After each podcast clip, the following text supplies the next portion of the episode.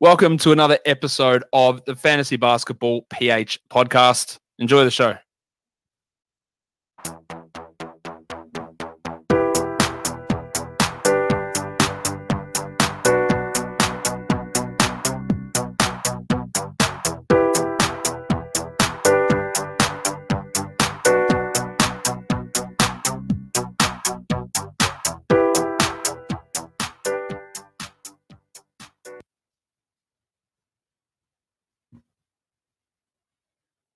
And we are live. What is up, mga paps? This is your Fantasy Papi, Papi Roy, and welcome to Fantasy Basketball PH.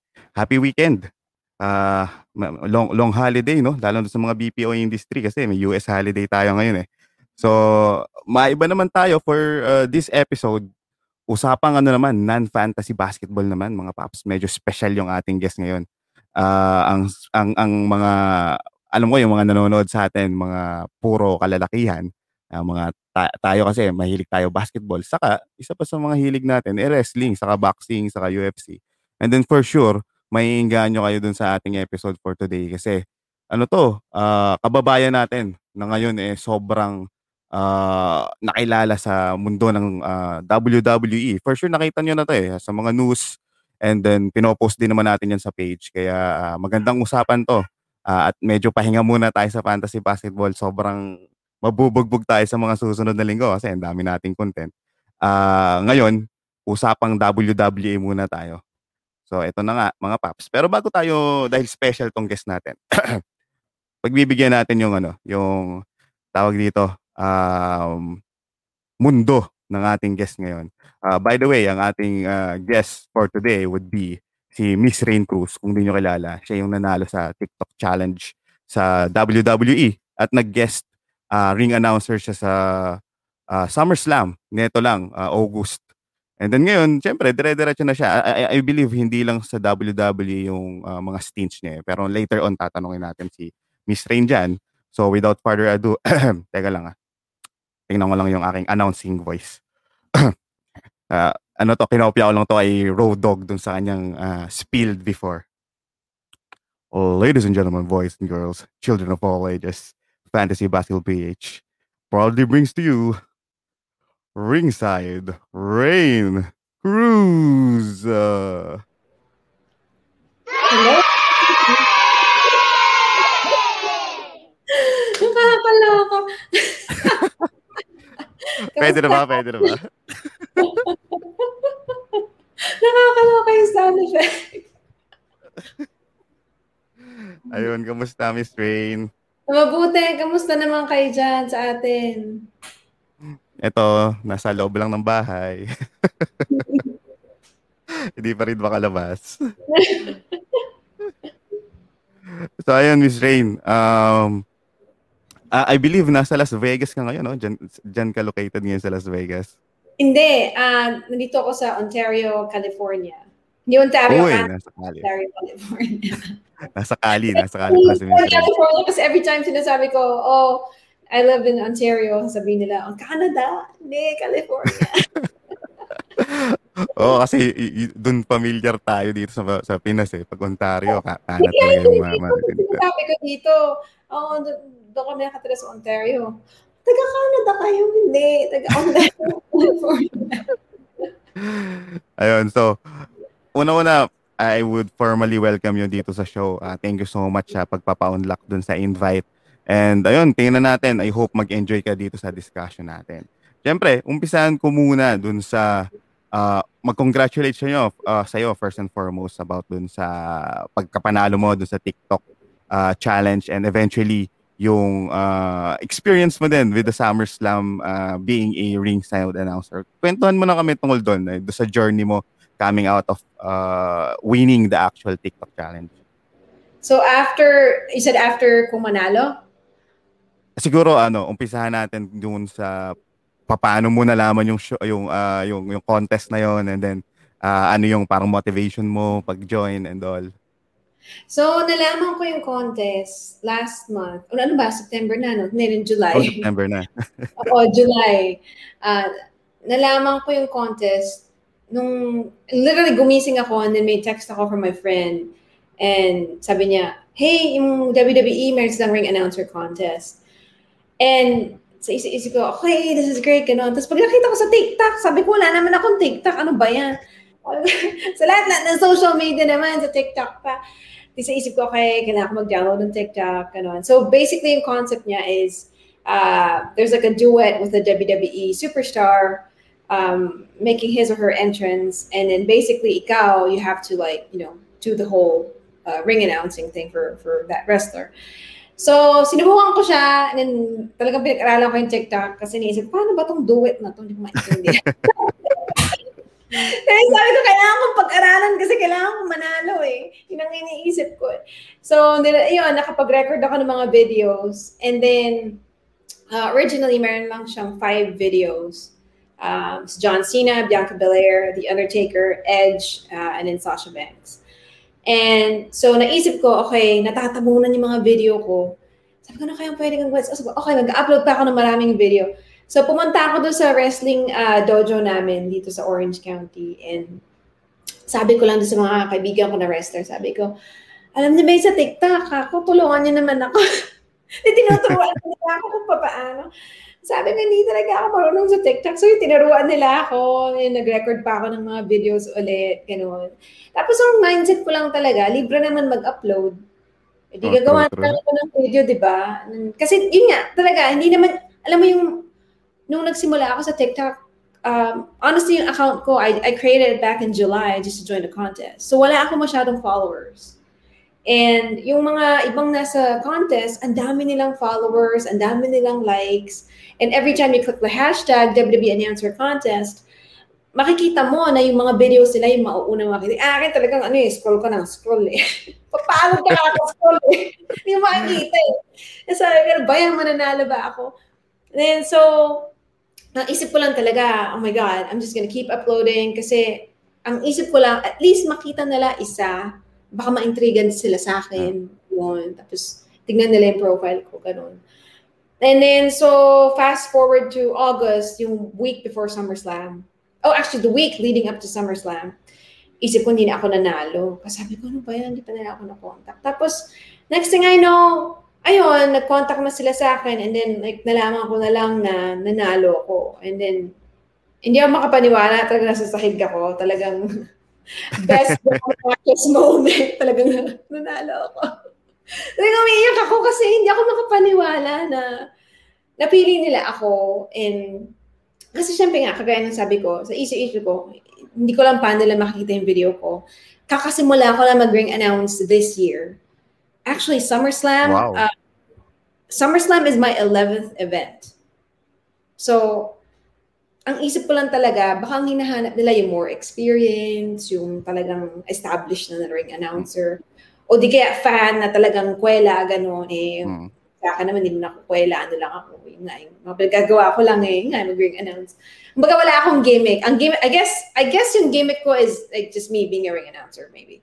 But, um, yun, hindi ako makapaniwala, and then next thing I know, um, kasi Wednesday yon dito, and then Friday, pinalipad din lang kami ng Las Vegas, kami ng asawa ko, and then Sabado na umaga, ayun, uh, call time namin sa arena, 8.45 ng umaga. So, 8.45 ng umaga, tapos yung SummerSlam, yung kickoff show, alas 4. Wow. Oo, oh, pero sa totoo lang, nakatulong siya kasi um, yung, yung sa akin, na parang naging komportable ako na, alam mo yun, dahil inigot nila ako backstage, nakilala ko yung mga tao, nakapag-rehearse ako, uh, binibigyan nila ako ng mga advice, ganun. Naging komportable ako. Kaya nung pagdating nung pre-show, para sa akin, ano na lang ako, talagang excited na lang ako. Na parang, oh my God, like, okay, ito na, showtime na, sige, let's go, ganun.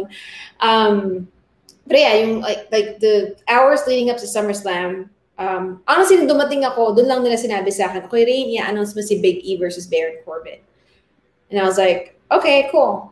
And then, ang isip ko lang, kay anong gusto niyang sabihin ko, ganun. Kasi, yun ang parang naging experience ko, um, yung pagka yung pupunta ako ng mga local wrestling shows dito. Sasabihin nila sa akin eksakto kung anong gusto nilang sabihin ko, ganun. Um, kasi syempre yung ring announcer, part din siya ng show eh, na parang yun yung nagbibigay ng um, parang warning sa audience kung yung papa- paparating ba eh heel or is it a baby face? Ganun. Depending on how you basically announce their names. Um, so, binigay nila sa akin yung information and sa isip-isip ko na lang, well, at least okay na rin na binigay nila sa akin same day kasi to be honest with you, had I known what match I'd be announcing at SummerSlam, I think I would be practicing the whole time and then mawawala yung excitement eh. I think true. I think kaya rin ako hindi ninervyos kasi sa akin it's more of like, okay, ito yung gagawin mo, okay, gawin mo na. Yung ganun. Parang impromptu. In a sense, in a sense impromptu siya eh. Pero sabi mo nga, ano eh, ang kagandahan doon, ah, sobrang natural niya. Kasi yung, yung emotions and yung energy, andun eh. Hindi, hindi siya, hindi siya sounded rehearsed. Ay, may tinatawag tayo, di ba, parang smiling voice in some sense. Kitang-kita dun sa face mo nung ina- ina-announce mo eh. Tapos, ah, na-set mo din talaga yung mood, especially nung kay Biggie. Tapos ang galing lang kasi na, na, napapansin ko sa mga announcer din. Especially sa WWE kasi more of storytelling siya. eh. Sabi mo nga, na-set mo yung tone dun sa babyface. Tapos ang kulit ng tone pag yung si Baron Corbin na, na parang pinaparamdam mo talaga na siya yung heel eh, no? Malungkot. And Oo, honestly, yung ano, yun yung naging advice nila sa akin ni Mike Rome tsaka ni Greg Hamilton. Sabi nila, okay, so ngayon kailangan i-justify mo yung character nila, ganito yung, ganito yung emotion, yung ganon. And, so nakakatuwa kasi alam mo sa totoo lang, yung pagkapanalo ko, yung prize na napanalunan ko na, you know, to ring announce at SummerSlam, hindi lang siya yung parang one, one, ti- I mean, obviously yung ring announcing part is one time. Pero um, obviously yung goal ko is to go back there full time. Pero yung mga lessons na natutunan ko during that day, priceless siya as in madadala ko siya sa mga next events ko and makatulong siya na kumbaga sa ano, ma-improve ko rin yung, yung skills ko. Kasi, you know, magandang ano yun, experience yung natanong ko mismo sa mga tao na andun na sa WWE, no? Paano ba gagawin, gano'n.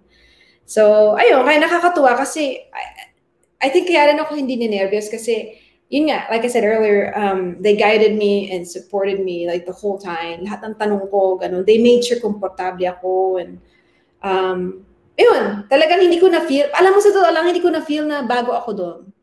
Ang feel ko parang matagal ko na silang kilala. Hindi din namin na-feel eh. Kasi tawag dito, um, wala kaming narinig na kaba. Ah, kasi nung pinanood ko din yung pagkaka-announce. Oo, wala talaga. Sobrang galing nga. Nakaka-proud. Tapos, um, feeling ko din, kasi yan, sina Mike Rome, sina, tawag dito, um, Si Greg ah, Hamilton. Greg Hamilton. Na, pumupunta dito sa Pinas yan eh. Nakikipag-ulitan yan dito sa atin kapag nagkaroon na ng several events.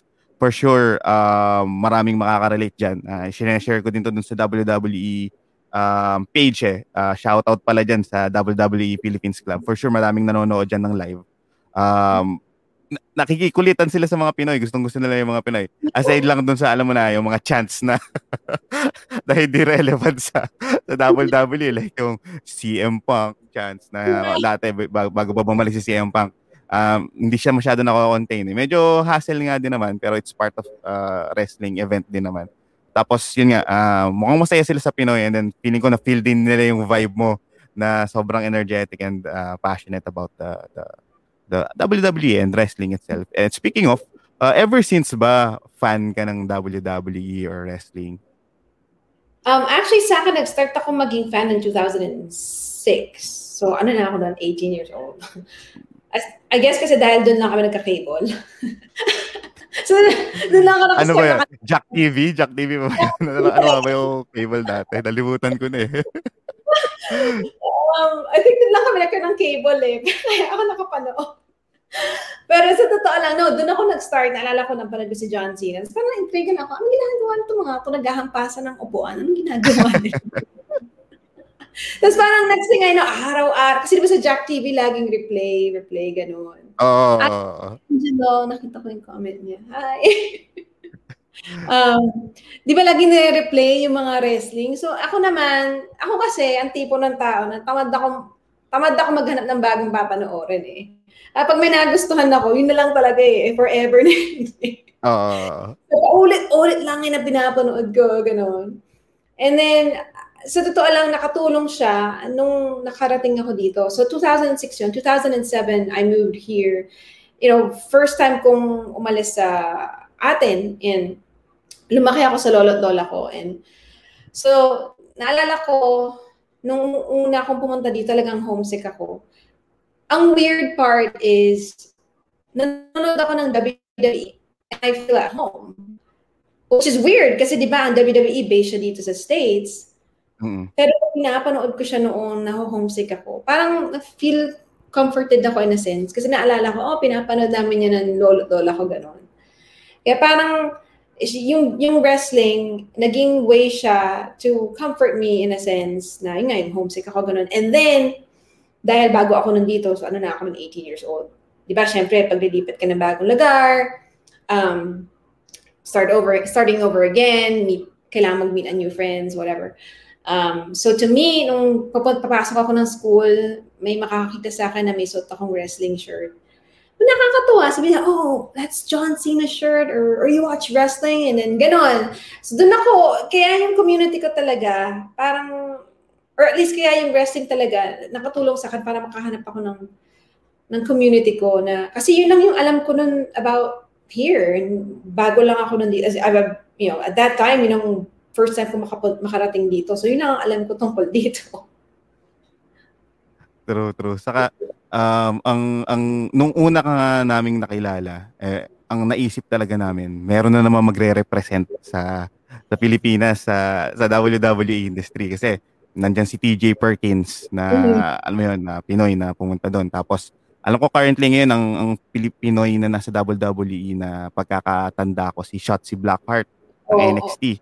Half oh. Pinay din siya eh. Nali- nalimutan ko na kung sino pa. Alam ko meron pang isa. Eh. Meron pang uh, isa. Ano, something. No, no, no, no. no. May, mali, mali yung pangalan. Um, hindi ko maisip yung pangalan. Pero half Pinay, half Jamaican ata siya or something like that. Oo, oh, oh, tama. Ah, uh, true. Naalala ko yan. Isipin ko kasi na. May, Mamaya kasi medyo maaga ba dito for sure yung mga WWE fans kilala yan. So i-comment nila yan dyan. And then naisip uh, and then hindi lang sa WWE, in the whole wrestling industry, uh, recently lang uh, yesterday ata a few hours ago itong si Jeff Cobb naman uh, sa NJ sa New Japan uh, Wrestling kakapanalo niya ng ng belt. So ang dami ng Pinoy talaga sa industry. And then ang question ko ngayon kaya ako nabanggit yung Pinoy dito sa sa, sa wrestling industry Uh, meron kasi tayong uh, Pinoy dito sa uh, Pinoy Wrestling dito sa Pilipinas which is yung uh, PWR. Mm-hmm. So I, I was thinking has someone from PWR connected to you? Na, alam mo yun na parang, uy, Mr. Rain, baka pagbalik mo dito, pwede kang mag-announce sa amin. And kasi marami yan. Shoutout kay Papi Chino Ginto, uh, fantasy fan din yan. Saka si Red Olero, yan. Kilalang mga PWR fans. Eh, wrestlers pala. I think in-interview na nila ako eh. Sila yung nasa wrestling wrestling podcast or something like that. Si Stan C and um, Chino Supersize or something like that. Yeah, oo, oh, yun. Mga connected sila. Oo, oo, oo, kasi kinuwento nila sa akin nga yung meron ng wrestling scene sa atin sa Pilipinas. So, in-interview nila ako last week ata. Last week, oo, tama, last week. Sabado na pala. Nice, nice. Ayun, kasi sila talaga yung nagpo-push and ng movement ng uh, tawag dito ng wrestling sa sa Pinas. I remember uh, pag umattend ako ng live, nasa labas sila eh. Nag, nagbibigay sila ng mga tickets and apparel ng PWR. Siyempre, sinusuportahan din namin, naman natin yan. Na shoutout to sa kaibigan natin si Papi Edison Ching na uh, marami ding uh, tawag dito, connection dyan. Kasi kung isa dun sa mga nagdadala ngayon sa PWR na na wrestler si, si Crystal. I'm not sure kung familiar ka sa kanya. Uh, female wrestler siya na nagiging nag-invo- naging involved na rin sa mga sa WWE training camps and then internationally nagre nagre-wrestle na rin siya. So I'm pretty sure uh, at some point in time magkikita-kita kayo kasi Oo. Maliit lang ang mundo diyan eh. Um, ito, sabi pa lang ni Papi Angelo Penera, nasa SD na nga pala si Shotzi. Nalimutan ko. Hindi kasi binibigyan ng ano ni Vince McMahon eh.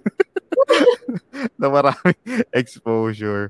Ayun. So, um, ito naman, dahil uh, in, in beha- on behalf of uh, other uh, WWE fans sa uh, Pinas, magtatanong ako sa iyo ng mga quick questions naman tungkol dun sa mga favorites mo pagdating sa WWE. Pero bago yan, syempre, dun muna tayo sa uh, ring announcement kasi marami, yan yung ano eh, yan yung linya mo. Uh, ako personally, ang mga kilala ko lang na ring announcer, of course, uh, non-WWE ito, uh, UFC and boxing, si yung dalawang buffer, si Bruce Buffer, uh, si Michael Buffer.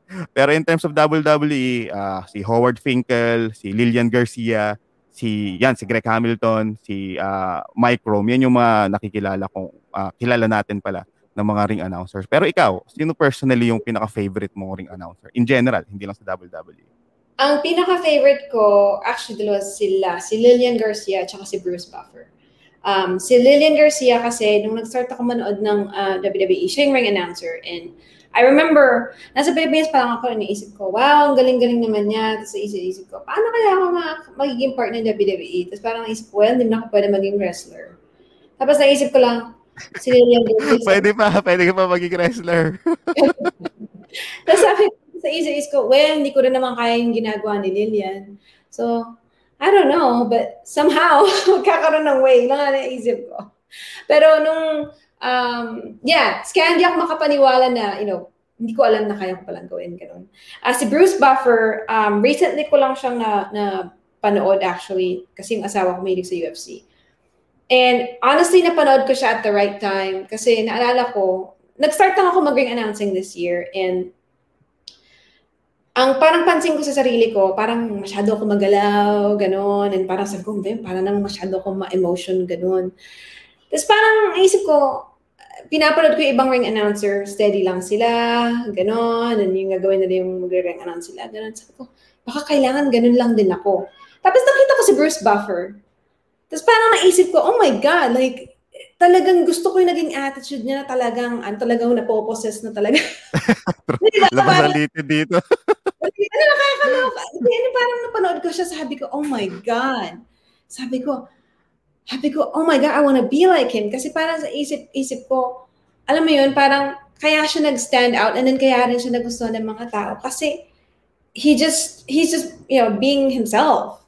Parang hindi siya nag-try to fit the mold gumawa siya ng sarili niyang mold. Kaya eh, after ko siyang makita, sa isip-isip ko, okay, well, you know what, I'm gonna stick to my style kasi yun naman ang importante, di ba? Parang if you're, you're, you're being yourself, and then, you know, yun ang, parang doon ka mas mag enjoy Ganon. Kaya, yun, silang dalawa yung talagang parang, yung, parang pinaka-paborito ko and I look up to. Nice, nice. And, and speaking of mold, uh, na nasabi mo na yung parang uh, different styles na, na na notice mo diyan sa mga iniidolo natin. Uh, ano naman yung style o tatak ng isang ringside rain? Kasi syempre, um, like for example si si Bruce Buffer, para siyang may bubble gum na sa sobrang energetic niya. Gigil na gigil siya. Tapos yung tono ng boss niya parang may bubble gum or something sa bibig, di ba? Kasi minsan, may mga parts na nagmamumble siya, pero to the point na hindi hindi mo siya technically papansinin kasi nga ang, ang mararamdaman mo yung energy niya eh. Yun yung magdadala eh. No? alam mo yun, alam mo na, putek, main event to kasi gigil na gigil na si Bruce Buffers. Ikaw naman, ano yung tatak rin? Kasi ang napansin ko sa'yo yung meron kang parang hindi hindi naman hindi ko alam kung anong tawag doon. Hindi naman Latina na na, na, na tone pero yung rrr, parang may may parang may, may eh. Oo, parang nangangagat. Parang nangangagat. alam mo, ikaw, ikaw pangalawang nagsabi ng ganyan, girl, may ganon. Pero sa totoo lang, napansin ko, I think yun ata yung tatak ng ringside rain. Passion, and then yung grrr, yung gano'n. Honestly, hindi ko siya planado. As in, nangyayari lang siya. na parang na, na-realize ko lang na gano'n pagka na, na ginawa ko yon Pag pinapanood ko na, na, oh, okay. Ganun pala ako. Hindi ko siya planado. And that's the thing. I think that's the beauty of, you know, what I'm doing. It's like, I don't, I don't know, hindi ko kinokontrol yung gagawin ko. It's more of like, yung talagang I just let my emotions out. And yung parang, ayun, babasahin ko syempre yung, ano, yung script na kailangan kong i-announce, ganun. And then isipin ko kay paanong atake, ganun. Pero yung, yung talagang part na parang kailangan dito ka na, gano'n. Hindi ko siya pinaplano. As in, honestly, nangyayari lang siya ng kusa sa akin. And then, sabi ko kasi, napoposes lang talaga ako. talagang yung feeling pag nasa ring ka talaga, eh, parang ano eh, parang, I don't know, it's, it's, it's something na, para sa akin, um, yung kagaya na sabi ni, ni, ni uh, The Rock, eh, electrifying moment. Yun ang nangyayari sa So baka kinukuryente lang ako kaya ako, ako naggagagan. Saktong-sakto naman sa ano eh, sa ringside name mo, puro R, 'di ba? Ringside ring, puro R din yung ano, 'di ba? Swak na swak 'yon. Ayun. Tapos um, nakita ko din, uh, meron kang mga videos dun sa YouTube channel mo na uh, tawag dito, um, nag nagmamak ka na team manager. Uh, nakita ko doon si Aske. So we mm-hmm. have several announcers na naging team manager eventually. Hindi ko alam kung uh, ganun yung nagumpisa siya talaga sila na announcer tapos naging team manager or team manager talaga yung role nila pero as announcer. So ang mga mm-hmm. notable sa akin si uh, Ricardo Rodriguez, tanda ko kay ano to eh, kay uh, Alberto Del Rio. Pagkatapos yung dating-dati pa, kay Umaga naman, matagal na to si Armando Alejandro Estrada, ang haba no. So sila may mga dala, may mga dala, mga wrestlers na hindi masyado nagsa nag ano yan, wala masyadong sabihin natin in-ring skills sa mic. Um meron silang mga announcers. And then ngayon, ang kilalang kilala talaga all time to si Paul Heyman na which is uh, yan si Brock Lesnar pero ngayon si Roman Reigns naman, siya naman yung nagiging announcer. Ikaw ba? Uh, if given a chance, uh, ng ganung role, sinong wrestler yung naiisip mong magandang i-manage? Uh, for me personally, uh, syempre si Asuka. Um, kaya nag-start, dyan nag-start talaga yung dream ko. Um, like I said earlier, nasa Pilipinas pa lang ako, nag-iisip ako, paano kaya ako makakarating dyan, you know, sa WWE. And, you know, ang line of work was TU Production. And try ako ng time mag-apply, apply, apply, apply. Never akong nakakakuha ng interview. So I was like, all right, I gotta figure something out. And one day, nanonood ako ng uh, wrestling. And then, andun si Asuka. And then I think at that time, SmackDown Women's Champion siya. And parang naisip ko lang, you know, it would be nice kung meron siyang manager. And then, sabi ng asawa ko, sabi niya, ba't di mo try? Sabi ko, that is a great idea. So parang yun naisip ko na, you know what? No one has done this. Maybe it's something I can try. And then honestly, challenge ko siya sa sarili ko. Kasi, you know, for me, one thing yung may idea ka, one thing yung may pangarap ka. Another thing is yung, yung to put in the work. And to me, talagang bothered yung puso ko na parang until now, yung naiisip ko, meron pa rin akong desire to be a part of WWE. And, you know, sa isip-isip ko noon, ah, yung wala naman ng chance, ganun, whatever. And then now it's like, parang hindi mamatay-matay yung feeling. So ginawa ko yung mga videos yun as manager ni Aska. Kasi parang to me, it's like, you know, I was like, okay, libre naman mag-upload ng video sa YouTube.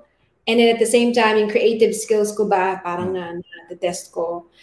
And then, kaya yun, kaya nagkaroon ako ng parang uh, episodes on YouTube called What If Asuka is a Heel? And honestly, if that would happen like one day, I mean, oh my God, I'm gonna be so happy. Kasi parang, gustong gusto ko yung character niya kasi na parang mag well number one magaling siyang wrestler. Number two kahit hindi siya nagsasalita alam mo kung heel siya or face.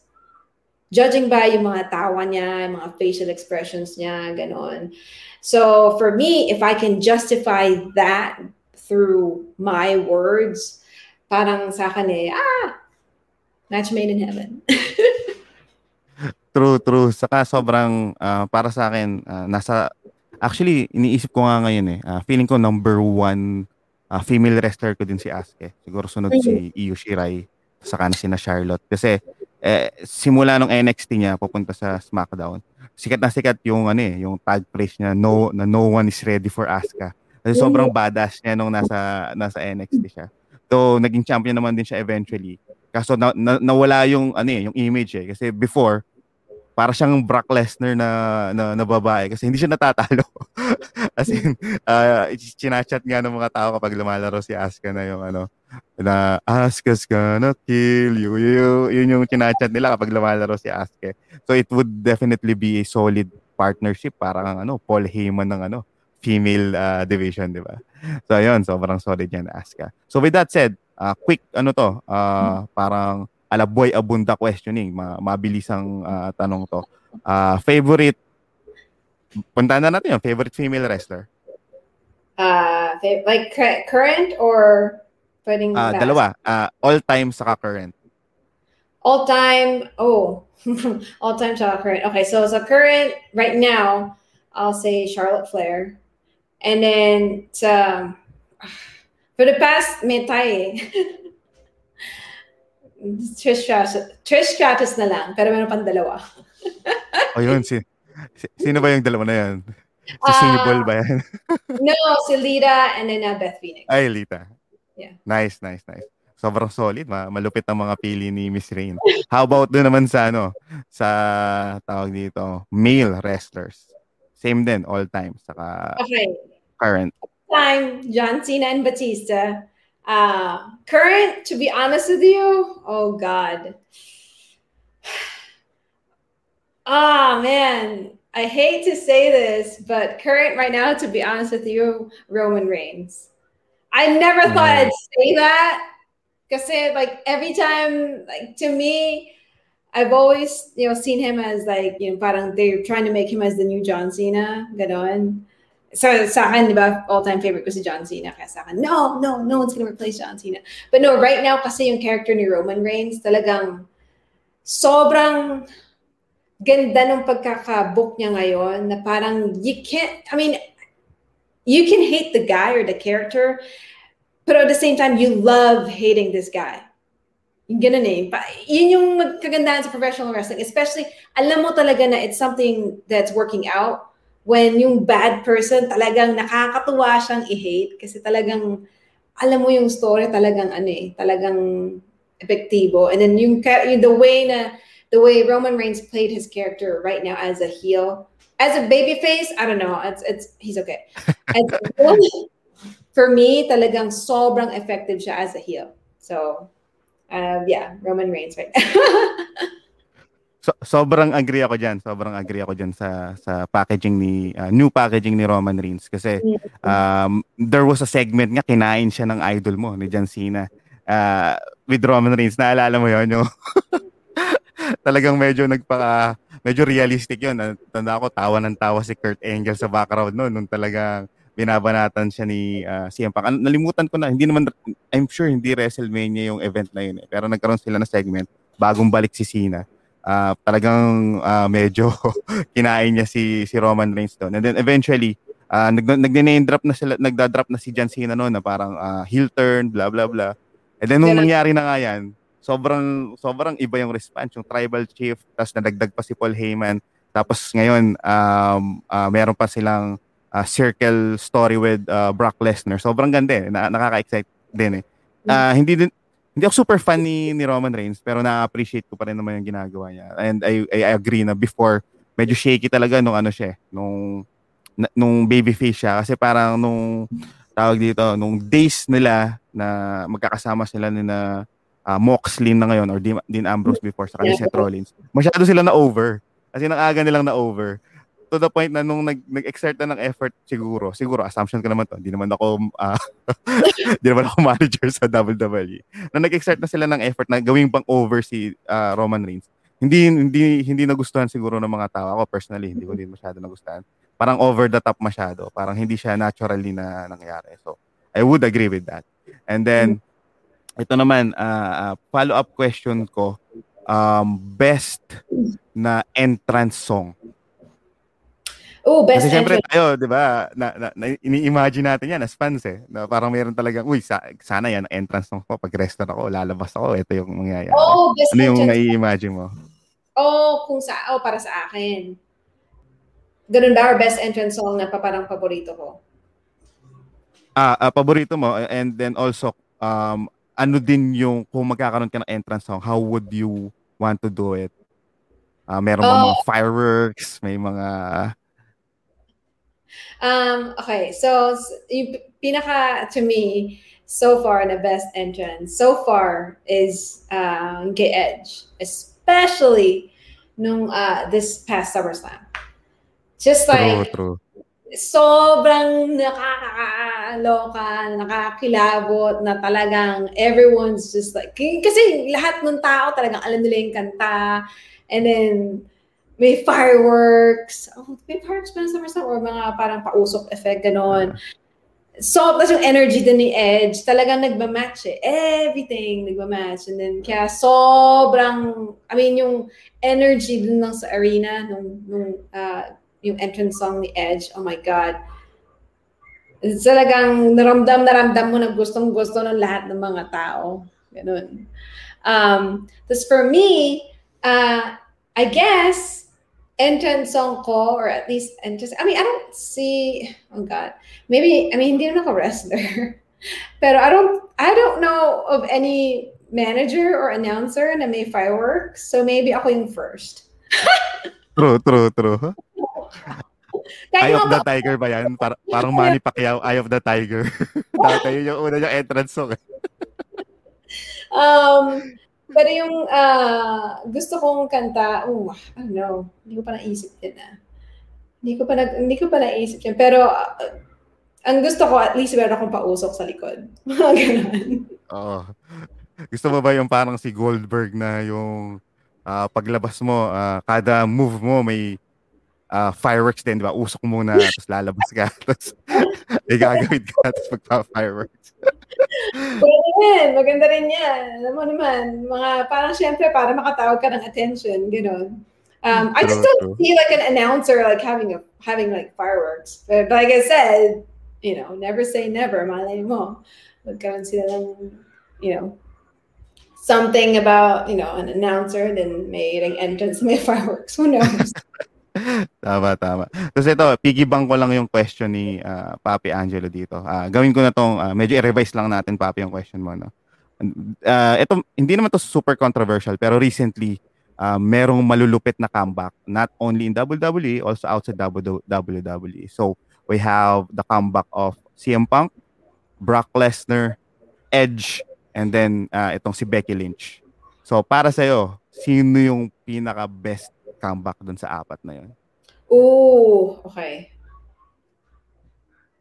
Kasi nag-pop lahat yan eh. Ah, ang, ang pinaka-recent na na solid na pop na yung comeback ko na natatandaan ko on top of my head is yung Hardy Boys eh. Before naalala mo na bumalik yung Hardy Boys, grabe talagang kagulo nun eh. Pero ito, itong apat na to, nung bumalik, lahat naman nagkagulo. Pero ikaw, sino yung personal favorite mo? Uh, honestly, oh my God. I want to say Edge, but at the same time, it's like, I know yung kay CM Punk, it's such a big deal. Kasi, I think a lot of people, you know, have said before, okay, gusto nila bumalik si CM Punk. And then, all of a sudden, bumalik siya, hindi pa sa WWE, sa AEW. Kaya parang it's like such a huge deal because it's like, di ba, um, I think, if I'm not mistaken, CM Punk appeared on, um, ano ba kung pinapalabas yun, yan, pinapalabas yun dyan sa atin yung uh, WWE backstage. Para Oo, siyang- kasama nila si na Renee, ah, yung asawa ni, ano, ni Dean Ambrose. Renee Renee Young ba yun? Ah, Yeah, I thought nag-guest dun si CM Punk before eh. Or at least Ah. naging host siya or something like that. na-hire siya ng Fox na hindi ng WWE. Yun yung, yun yung alam ko doon. Parang Yeah, hinire siya na parang na yun nga na parang ah, what they call this commentator or or part of the team. Oo. kasama sina Adam Cole yan, 'di ba? Pero ah, working siya for Fox, hindi sa WWE. Tapos akala talaga natin ito na yun eh, parang step closer na uh, comeback 'di ba? kung babalik siya, di ba sa WWE? Kasi, you know, if he's working with Fox, that means he's gonna go to WWE. Um, but no, and then sa AEW siya. Which is not bad. I think, you know, I mean, to be honest with you, um, you know, I think he made a bigger deal going to AEW than returning to WWE. I think mas naging malaki yung impact ng comeback ni CM Punk because parang slap in the face, I guess, to WWE na sa AEW siya pumunta yung ganon. Yeah. It has to be it has to be about the ice cream bars. you you have to eat one for us, uh, Miss Rain. Uh, pag nakakuha ka ng ice cream bar ni CM Punk, itag mo ako para paalala ko kasi isa sa mga iconic yan na ano niya, eh, pipe um, pipe bomb before sa WWE, di ba? Na parang hindi daw siya ginagawa ng ice cream bar ng WWE. Tapos magbalik niya sa AEW, meron agad siyang ice cream bar pinabigay dun sa fans.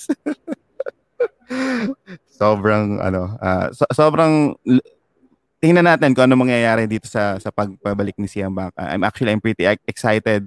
Though nung yung nakaraan na episode ng AEW, medyo rusty pa yung ano niya eh. Siguro dahil naka-jeans siya, pero nung nag-GTS siya doon, um, hindi sobrang solid eh. Hindi pa sobrang solid ng mga ng mga moves niya. Well, matagal na tagal na rin siya namang hindi naglaro pero ayan, at least uh, Papi Angela, ako din, uh, nag, nag, nag-chat pa ako kay, ano eh, kay Miss Rain kung pwedeng magtanong lang outside WWE. Kasi iniisip ko din ako, baka mamaya mapagalitan si Miss Rain na. No, WWE. wala naman akong contract sa kanila, ganun. So, I'm a free agent. Yan. Pwede, pwede din pala si AEW. Baka naman si Tony Khan yung kumuha sa'yo, hindi si Vince McMahon, di ba? Alam mo sa akin, to be honest with you, um, you know, obviously, I mean, I yeah, I watched WWE first and all that, but at the same time, na-appreciate ko rin talaga yung at least yung just beauty of professional wrestling. Now, I think, um, especially nung nag-start akong manood ng indie shows, and then now na sumasama na ako sa mga indie shows, mas na-appreciate ko yung wrestling period, hindi lang siya yung talagang, okay, WWE lang ang papanoorin ko. No, now it's like, to me, you know, even if it's like a, an indie promotion elsewhere na hindi ko, you know, it's not even on TV, nakikita ko lang sa Instagram, pinapanood ko rin siya kasi parang ngayon talagang, ano na, parang I saw wrestling now as a form of art versus just a form of entertainment. Yung lalim nakakaloka. De, totoo yan, totoo yan. Actually, uh, one of my uh, good friend, ito nga si Papi Edison Ching, na sobrang fan ng WWE. We were talking about how uh, good yung packaging and storytelling ng uh, pro wrestling. Eh. Hindi lang doon sa mm. laban-laban nila. Pero alam mo yun, para mabenta mo yung story na, uy, heel ka. O kaya, uy, babyface ka. And for people to hook, mahirap yun. Uh, ano siya eh, para siyang teleserye para sa mga lalaki in a sense. Do, hindi ko naman inaano sa mga babae kasi mostly ang, ang audience is lalaki.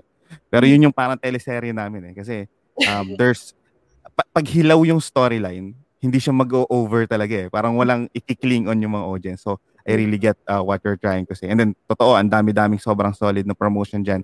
Aside from WWE, you have AEW, you have RO, uh, uh, ROH, uh, New Japan, Uh, marami pa doon sa mga lo- local um, uh, scenes din. And especially PWR din para sa Pilipinas. Ma- uh, pinuntahan na tayo dito ni Jeff Cobb, ni um, TJP, as then dumalaw na rin dito si Mr. Resting, nakapagsabayan niya. Yun nga si Crystal, yung mga top wrestlers natin dito sa Pinas. So, Shoutout sa inyo kung nanonood kayo ngayon.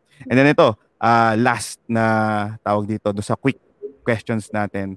Uh, who do you think is the best brand as of the moment? Is it uh, ito, ano na to, uh, in general, AEW, WWE Raw, WWE SmackDown, or WWE uh, NXT? Best brand at the moment. Ah, uh, ooh. Ooh. That's going to be rough. Um, I'm just gonna say like best brand in terms of like fan engagement or like best brand in terms of storyline, like uh, siguro in general, uh, dun sa standards mo as a fan and as a announcer and then as a kind of like uh, wrestling personality na.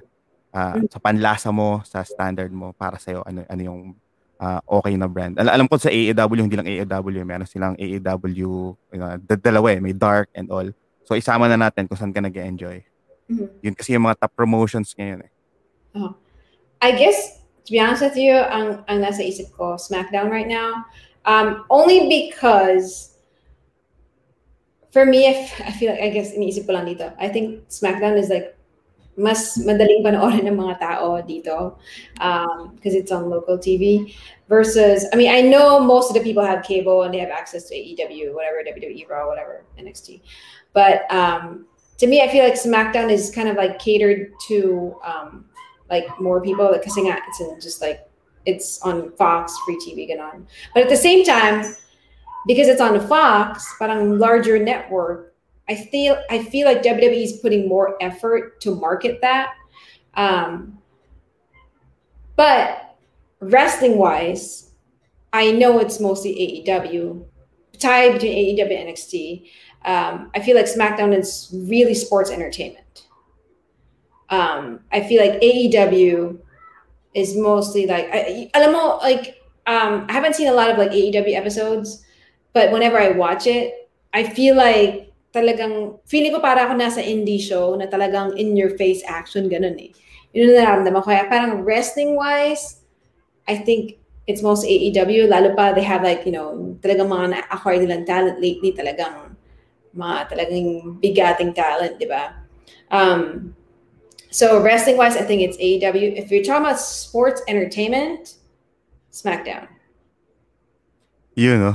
Uh, malupet, malupet. Kasi um, doon sa mga nanonood ngayon, kitang-kita natin yung wits ni Miss Rain and din yung knowledge niya. Kasi uh, the fact how she differentiate yung sports entertainment and then yung in-ring na performances, kitang-kita natin na talagang uh, sobrang uh, wide yung knowledge and experience ni Miss Rain with, in terms of wrestling. Nabanggit din niya yung NXT kahiliran ng AEW kasi yan talaga yung pinanlaban ng ng WWE sa NXT sa, sa AEW before eh, which unfortunately will be taken over by Vincent Kennedy McMahon. So isa yan sa susubaybayan natin. Ano masasabi mo dyan, Miss Rain? Ano yung mangyayari sa NXT? Wala na si Papi Triple H. oh, ewan ko. Tignan natin kung ano mangyayari. Hey! Gusto mo maging announcer sa NXT. yon, yon. Shameless plug. Ayun, so, sobrang solid ng discussion natin. Siguro before we actually end this super, super solid uh, episode, uh, earlier ko lang nalaman, na share din ni um, uh, Miss Reyna, she was actually a, a, a TV uh, station, um, I don't know, a broadcaster or she actually worked in the LA Lakers din. So, yan, naka-LA Lakers na t-shirt pa si Miss Rain ngayon. So, dun sa mga uh, fantasy basketball followers natin, hingi naman natin ng thoughts si uh, Miss Rain about uh, NBA and Lakers uh, in particular. Ano yung mga memorable moments mo while working there? I believe you've worked there around 8 to 9 years, right? Yeah, so basically, um, nag-work ako for the television uh, network of the Los Angeles Lakers uh, dito sa Southern California. And, you know, um, pinag-usapan natin kanina, no? Um, I worked there for like almost nine years and I left to pursue wrestling that's like one of like the top reasons to why I love that job. I, I loved it. Pero dumating ako sa point na parang, okay, na-fulfill mo yung dream na makapagtrabaho ka sa TV production, gano'n. And, um, you know, marami akong magandang memories working for the Lakers TV network.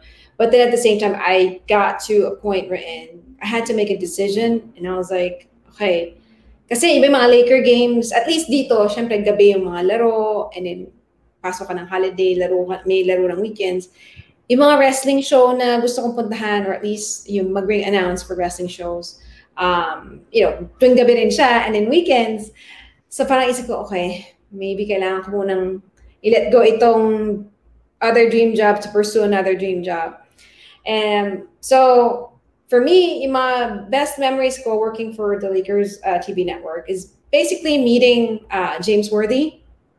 Um, wow you know, to be honest with you, I I was never a, a, a, sports fan. I mean, I didn't even think I would get the job kasi naalala ko, in-interview nila ako, sabi nila, Rain, so do you watch sports? And naisip ko lang, okay, so do I lie or do I tell them the truth? Kasi isip ko, pag tinanong nila ako, okay, anong favorite team mo? Wala akong maisasagot. Hinebra. Hinebra. Si Robert Jaworski po ang paborito so sabi ko lang, wala ano, I'm not a sports fan, but I love doing TV. Like live TV is my passion. And the next thing I know, you know, dun na ako nag-work. And then I think mga first week ko dun sa sa TV station ng Lakers, lumapit sa akin si James Worthy's studio. And sabi niya lang sa akin, Hi, what's your name? Oh, sabi niya, Hi, I'm James. What's your name? And then sabi ko lang, Oh, I'm Rain, like the weather, whatever. And uh, ganon. And then ever since then, pag nakakita niya ako, I mean, he's so nice to everyone. And then eventually, you know, dahil doon na ako trabaho, nalalaman ko, oh my God, siya pala si James Worthy. You know, Laker legend, Showtime era. And then, alam mo, hindi ako starstruck, pero at the same, namangha ako sa level ng pagiging humble niya. Na parang, siya ang unang lumapit sa akin para kilalanin ako, ganon. And, just parang to know na someone like him na yung talagang may na, yung na-achieve niya yung ganung status na Laker legend, NBA legend siya ganun. Na parang sobrang humble niya. Kaya parang naisip ko, wow, talagang great example siya na kahit anong marating mo sa life, kailangan yung matuto ka maging humble kasi para lahat naman tayo pare-parehong tao, ganun, we breathe the same air, ganun. So yun yung Yun, and then um, same thing with uh, Robert Ory.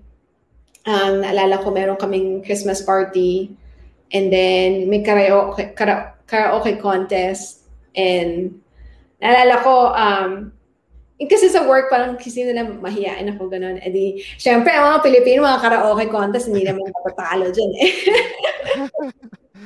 so, sumali ako. Pangdayo ata to si Miss Rin eh. Pangdayo ng karaoke. So ngayon nung ano na, eh isa sa mga judge si Robert Ory. Tapos, naalala ko lang nung kumakanta na ako. Parang hindi siya makapaniwala. Tapos nakita ko si James Worthy, yay! Tapos si Robert talagang isa siya sa mga judge. Tapos nung time na pala mag-score, nung unang binigyan niya ako ng mababang score, then pinalitan niya. Sabi niya, no, joke lang. And then eventually ako yung nanalo. But, um, so no, yun yung parang, uh, and then, you know, obviously, because I worked there from 2012 until this year, 2012 until 2021. And syempre yung throughout the years na laging obviously struggling ang Lakers, ganon. And then, you know, obviously last year, namatay si Kobe, that one was really hard. And and that's coming from me. Na, I'm not a Laker fan. I mean, at, at least I support the Lakers, you know, because I'm not about but for someone who's not like a diehard Laker fan, to me, it really affected me kasi throughout, like I said, from 2012 hanggang sa mag-retire siya, ang lagi na, parang sinubaybayan, nasubaybayan ko na rin yung ginagawa niya, eh, gano'n. And then, naalala ko lang, nung uh, day na namatay siya, kakasimba ko lang. And then, nakat- nakatanggap ako ng text na parang, hey, you have to go to work. You know, Kobe Bryant died. Ganon. And it's like, wait, what? Anong nangyari? Ganon. And so earlier last year, around that time na namatay si Kobe, yun, parang talagang, parang medyo mahirap magtrabaho around that time kasi sobrang heavy yung feeling. Um, and then, later on that year, syempre, di pandemic, and then yung Lakers in the bubble, or NBA in the bubble, and then, doon, nanalo ng championship ang Lakers, and sobrang, sabi ng asawa ko, bakit pa proud na proud ka? Hindi ka naman part ng team. Kasi nasubaybayang, alam mo yun, yung every night ka nagtatrabaho, syempre napap yung games, di ba? Um, kasi part ako ng live um, broadcast. So, syempre yung mga games, napapanood mo, ikaw nag-edit or nag-playback, it depends. So, parang to me, nasubaybayan ko na rin yung struggle ng Lakers and then dumating sa point na namatay si Kobe and the next thing you know, they won the championship. And pagka natatalo sila, malungkot kami. Pag nananalo sila, oh my God, masaya kami. So yung nananalo sila ng championship talagang yon Nakakatuwa na nasubaybayan ko yung ganon within the last uh, nine years. Nice, nice. So for sure, uh, maraming Lakers fan ang uh, dapat mag-follow dito kay, kay Miss Rain kasi uh, kita nyo naman uh, talagang todo yung suporta niya sa sa Lakers and then uh, sumalangit tawa si uh, Kobe Bryant. Uh, ako din hindi din ako diehard Lakers Lakers fan. Actually Spurs fan ako pero um, throughout the years yung mga laban ng Spurs versus Lakers subaybayan ko din talaga siya. Iba yung passion ni Kobe, especially sa ating mga Pinoy. Uh, I think yung mga pagpunta dito ni Kobe sa Pinas and then uh, how he played and influenced the whole NBA industry, malaking bagay yun sa isang basketball fan. So, thank you so much dun sa pag-share ng mga uh, sabihin na nating memorable and amazing moments mo during your uh, Lakers uh, broadcasting stint. So, ayan, maraming maraming salamat, Miss Rayan. So, um, siguro before we end this um, episode, hihingan ko lang ng uh, konting uh, advice din si Miss Rain kasi katulad ko kaya ako andito ngayon uh, actually hindi hindi sports casting yung parang uh, kind of like dream job ko eh. Uh, almost similar tayo. Actually gusto ko mag-announce no, sa NBA for some reason nung bata ako natutuwa ako paano kaya kung ang trabaho ko? Ako yung taga-announce ng mga may foul o kaya yung technical naisip ko parang ang cool niya eh.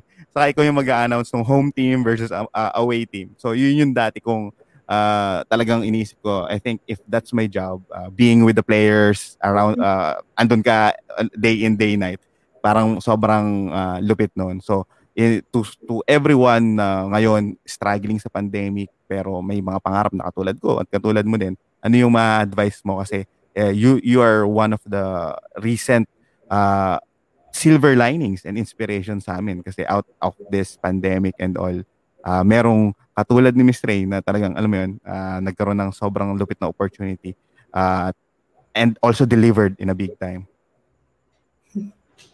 Salamat naman po. um, you know, ang advice ko lang, um, you know, if you have a dream, you just have to take the first step. Kasi doon lang naman talaga nag-uumpisa eh. Um, you know, madaling mangarap, pero ang mahirap magsikap. Yun yung, yun ang kaibahan sa, you know, yung pagkatao naka-achieve ng um, ng pangarap nila versus sa, uh, you know, kasi syempre, kung wala yung pagsisikap, hindi mo, hindi ka magsisimula, hindi ka magsisikap, hindi ka makakarating sa kung saan mo gusto puntahan. Ganun. So para sa akin, katulad ng sinabi mo, um, lalo pa nung nag-pandemic, um, nasa bahay lang, ganun wala, ganun ako nasa kusina namin, ganun. Gawa lang ako ng gawa ng video kasi ang isip ko lang, I don't care if someone's watching this. Ang naisip ko lang, practice, practice, practice. Merong manood na isa, dalawa, or or sabihin nila, know, may hindi ba ganang comment or whatever. Isip ko lang, okay, well, nasa ng videos niyo, pakita siya sa akin. uh, you know, hindi, pero sa totoo lang, di ba, ang daling manukso ng mga taong parang yung yung okay sila maging vulnerable to share their talent. You know, pero pag when you ask them, okay, nasa ng ano, show me then, then wala naman sila mapakita. So to me, it's like, you know, don't worry about what people are gonna say. Kahit sa akin nung nagsisimula ako sa kusina lang, ganun. Like I said, wala ako masyadong viewers. And then, may mga friends ako, bigtatawanan nila ako, oh my God, you still watch wrestling, gano'n. Pero para sa akin, yun ang gusto ko. Yun ang gusto kong pag-usapan, yun ang you know, yun gusto kong topic ng mga videos ko. So, I just kept going. And lalo pa ng pandemic last year, ang ginawa ko, talagang video after video. Kasi isip ko, okay, nasa bahay lang ako, why not? Ganon. And sometime nung during pandemic last year, yung um, merong school dito uh, called Santino Brothers. Uh, wrestling school siya dito and nag-start sila ng online class. And honestly, without that online class, I wouldn't be here right now. Kasi because of that, marami ako natutunan. Um, and then, although online siya, hindi siya yung parang online na tuturuan ka ng wrestling moves. It's like online, teaching you psychology of wrestling, how to build your character, ganon. Um, but because of that, I met people who introduced me to my very first promoter. That's how I started my first um, uh, wrestling gig in the indie scene in February. And then that's how I met someone who gave me the chance to ring announce in March. Eh, alam mo yun, pag iniisip mo, nag-start lang ako mag-ring announce in March. And it's all because during the pandemic, willing ako mag-learn ng kahit anong available or something na gusto ko matutunan. And that's what happened. Nag-aral ako ng something online. I built my network. And then next thing I know, you know, I started working the indie shows and then, you know, ito na, nangyari yung contest and then, you know, I won. And honestly, right now, winning the contest, it's not even like the main thing for me. I, honestly, winning the contest for me is the beginning. Um, it's a great thing honestly, up until um, I heard about the contest, alam mo, nagsisimula na ako mag-doubt eh. Sabi ko, ano ba yan? Tama ba itong path na to na tinitake ko, ganon. Nagsimula na ako mag-isip. Sabi ko, papasok ako sa work, then pupunta ako sa wrestling show ko kinagabihan. Papasok na naman ako bukas umaga. Pupunta na naman ako sa wrestling ko kinagabihan. Then yung mga, wala naman yung bayad ng wrestling dito, either walang bayad or panggas. So parang naiisip mo, how bad do you want this? You know, parang ganon. And then nangyari yung contest, and then nanalo ako. And then parang naisip ko na lang, oh my God, thank God. Kasi parang, I realize I'm on the right path na, okay, may dahilan kung bakit, um, you know, kung bakit nag-start ako gumawa ng mga videos, ganon, and yung uh, gusto ko matuto, and then now, nanalo ako sa contest, ang isip ko na lang, okay, ito na yung simula na nagkaroon ako ng ganyang uh, opportunity, and then now, I know I need to keep, you know, working hard, Para yung one time, like I said earlier, will be full time one day. Iyo, no? Yun yung, yun yung pangtamas mga paps. Sobrang inspiring. Sobrang nakaka, ang sarap pakinggan kasi uh, nakaka-relate. Madami nakaka-relate sa Pilipinas, especially ngayon, this generation. Uh, they are doing doing their own uh, compared to before we're in industrial generation na fix lang yung mga work. Ito lang, ito lang. Uh, school natin, bilang lang yung mga nababanggit na vocation, di ba? Pero being a ring announcer, being a sportscaster, hindi yan nababanggit usually. B- bilang lang yung talagang, uy, gusto ko talaga to. So, hearing that from you and then also seeing that uh, being, uh, nakikita talaga namin yung uh, pinuntahan ng efforts and all mo. Sobrang inspiring. So, thank you so much, Miss. Ah, salamat. Salamat. Yan. Yan lang yun. Kailangan talaga, I mean, like I said, for me, until now, hindi ako makapaniwala na yun ang nangyari, na nanalo ko and all that. Um, but, you know, kaya rin ako nag, kaya ako rin ginawa yung mga videos ko and then yung social media ko na Ringside Brain. Kasi naisip ko lang, one day, babalikan ko yung progress ko. And yun din yung isa kong dahilan. Gusto kong balikan yung progress ko na parang, dito ako nagsimula. Oh my God, hindi ako marunong magsalita in front of the camera.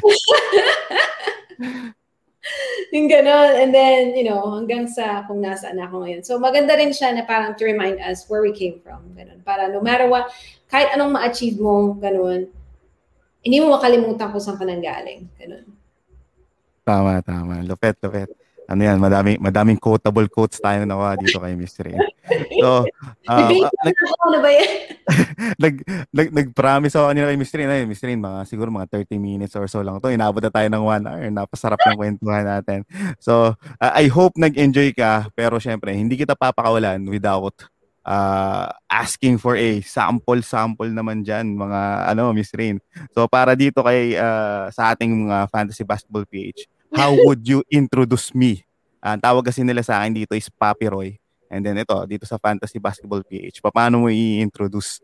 Impromptu to ah. uh, uh, PH. Okay. Yeah, no. Oh, papa, uh, gusto ko marinig. At ito kung kung na, napakinggan mo yung uh, uh, intro mo, uh, sound ko before, ito Si Welcome to another episode of the Fantasy Basketball PH podcast. Enjoy the show. Shout out sa'yo, pati Josh Lloyd. Si, si Josh Lloyd kasi, siya yung pinaka-leading na fantasy uh, basketball analyst na nag-guest natin dito.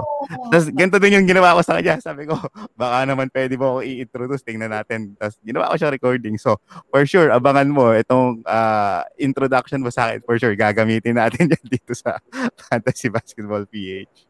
Okay, tanong ko lang sa'yo, anong weight ang gusto mo? Pwedeng fake. Wait. Kasi yan ang ginagawa ko dito pagka yung mga, mga ibang promoter ang gusto na binabanggit ko yung weight. So, minsan takbo ko sa wrestler. Okay, anong weight na gusto, anong weight ang gusto mo? Hindi yung anong weight mo. Anong weight ang gusto mo? Pwede bang dad bad weight? Wala ba?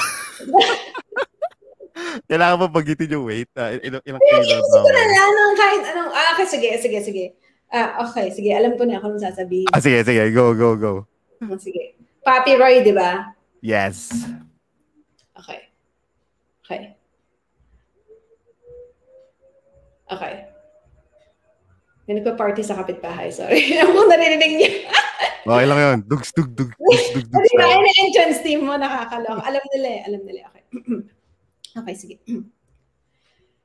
Making his way to Fantasy Basketball PH with a weight of none of your business, Poppy Roy!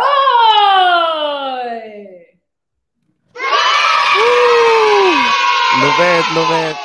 O, oh, di ba? None of your business. O, oh, ayan. tama, tama. Ang galing. Para sa magtatanong ng mga weight mo, none of your business.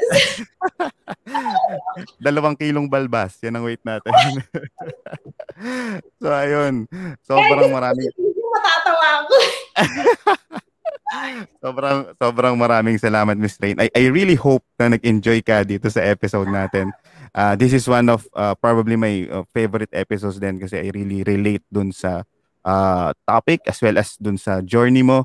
And then, yun, syempre, out, outside fantasy basketball, uh, we are currently showing our followers. Then, uh, there's other more, uh, especially someone from a, masabi na natin, Filipino pride representing our country sa ibang bansa, di ba? Ay, salamat. You know, talagang super thankful ako, um, you know, na binigyan mo ako ng pagkakataon to be on your show kasi yung tulad na sabi mo, I mean, you know, if, if I can share my story and merong mafe-feel na parang na-inspire sila, you know, to follow their dreams, whatever it is, kahit ano man yun, you know, para sa akin eh, talagang nakakataba ng puso. Kasi, you know, like I said, you know, sa akin yung parang panaiisip ko lang talaga is walang yung kahit gaano kalaki ang pangarap mo, basta simulan mo lang magsikap. You know, mararating mo yan. Yan. And then, syempre, uh, gusto ko pa, gusto ko ding i-shout out yung uh, channels ni Miss Rain, Ringside Rain at Ringside Rain. So, available sa YouTube, TikTok, IG, and Twitter. So, follow nyo yan. Nagkakandak si Miss Rain ng mga recaps, eh, reviews, and projections din sa mga uh, wrestling events, right? So, uh, ano, ano pa bang ma- ma-share mo sa mga channels mo? And also, what is next for you? Honestly, sa akin, no, yung mga, naggagawa ako ng mga WWE recap videos and all that. And then, nung nag-start ako sa indies, ngayon ang mga ina-upload ko yung mga interview ko. Pero, now, I'm planning on uh, doing my WWE recap videos again. And then, at the same time, yung mga ring announcing, um, you know, videos ko, ganyan, i-upload ko rin siya sa YouTube, Instagram, Twitter, Pwede ka mag-upload ng video sa Twitter, di ba? Pwede, Yup, sa ano, sa pwede ding mag-live via Periscope. Yan. Wow. Actually, alam ko live tayo ngayon eh. Hindi, Hi, Smile! Periscope. Mamaya madadagdagan ng manonood. So, sa mga nanonood yun, maraming maraming salamat. Medyo maaga, Sunday pa. So, I do understand that. Pero for sure, may, marami pa mag-view view nito. yun, yun, follow niyo lang ako. YouTube, TikTok, uh, Instagram, and Twitter um, you know, maraming salamat po sa suporta kasi sa totoo lang para sa akin po, you know, hindi, uh, like I said, I still can't believe na nanalo po ako, but it doesn't stop here. Uh, this is just the beginning, and honestly, for me, I'm gonna keep working hard, and then, you know, para makabalik ako sa WWE or any other wrestling promotion out there and uh, represent our country. Yeah, ayun. Thank you. Thank you so much. So, ayun. Maraming maraming salamat mga paps. Again, this is your fantasy papi, Papi Roy.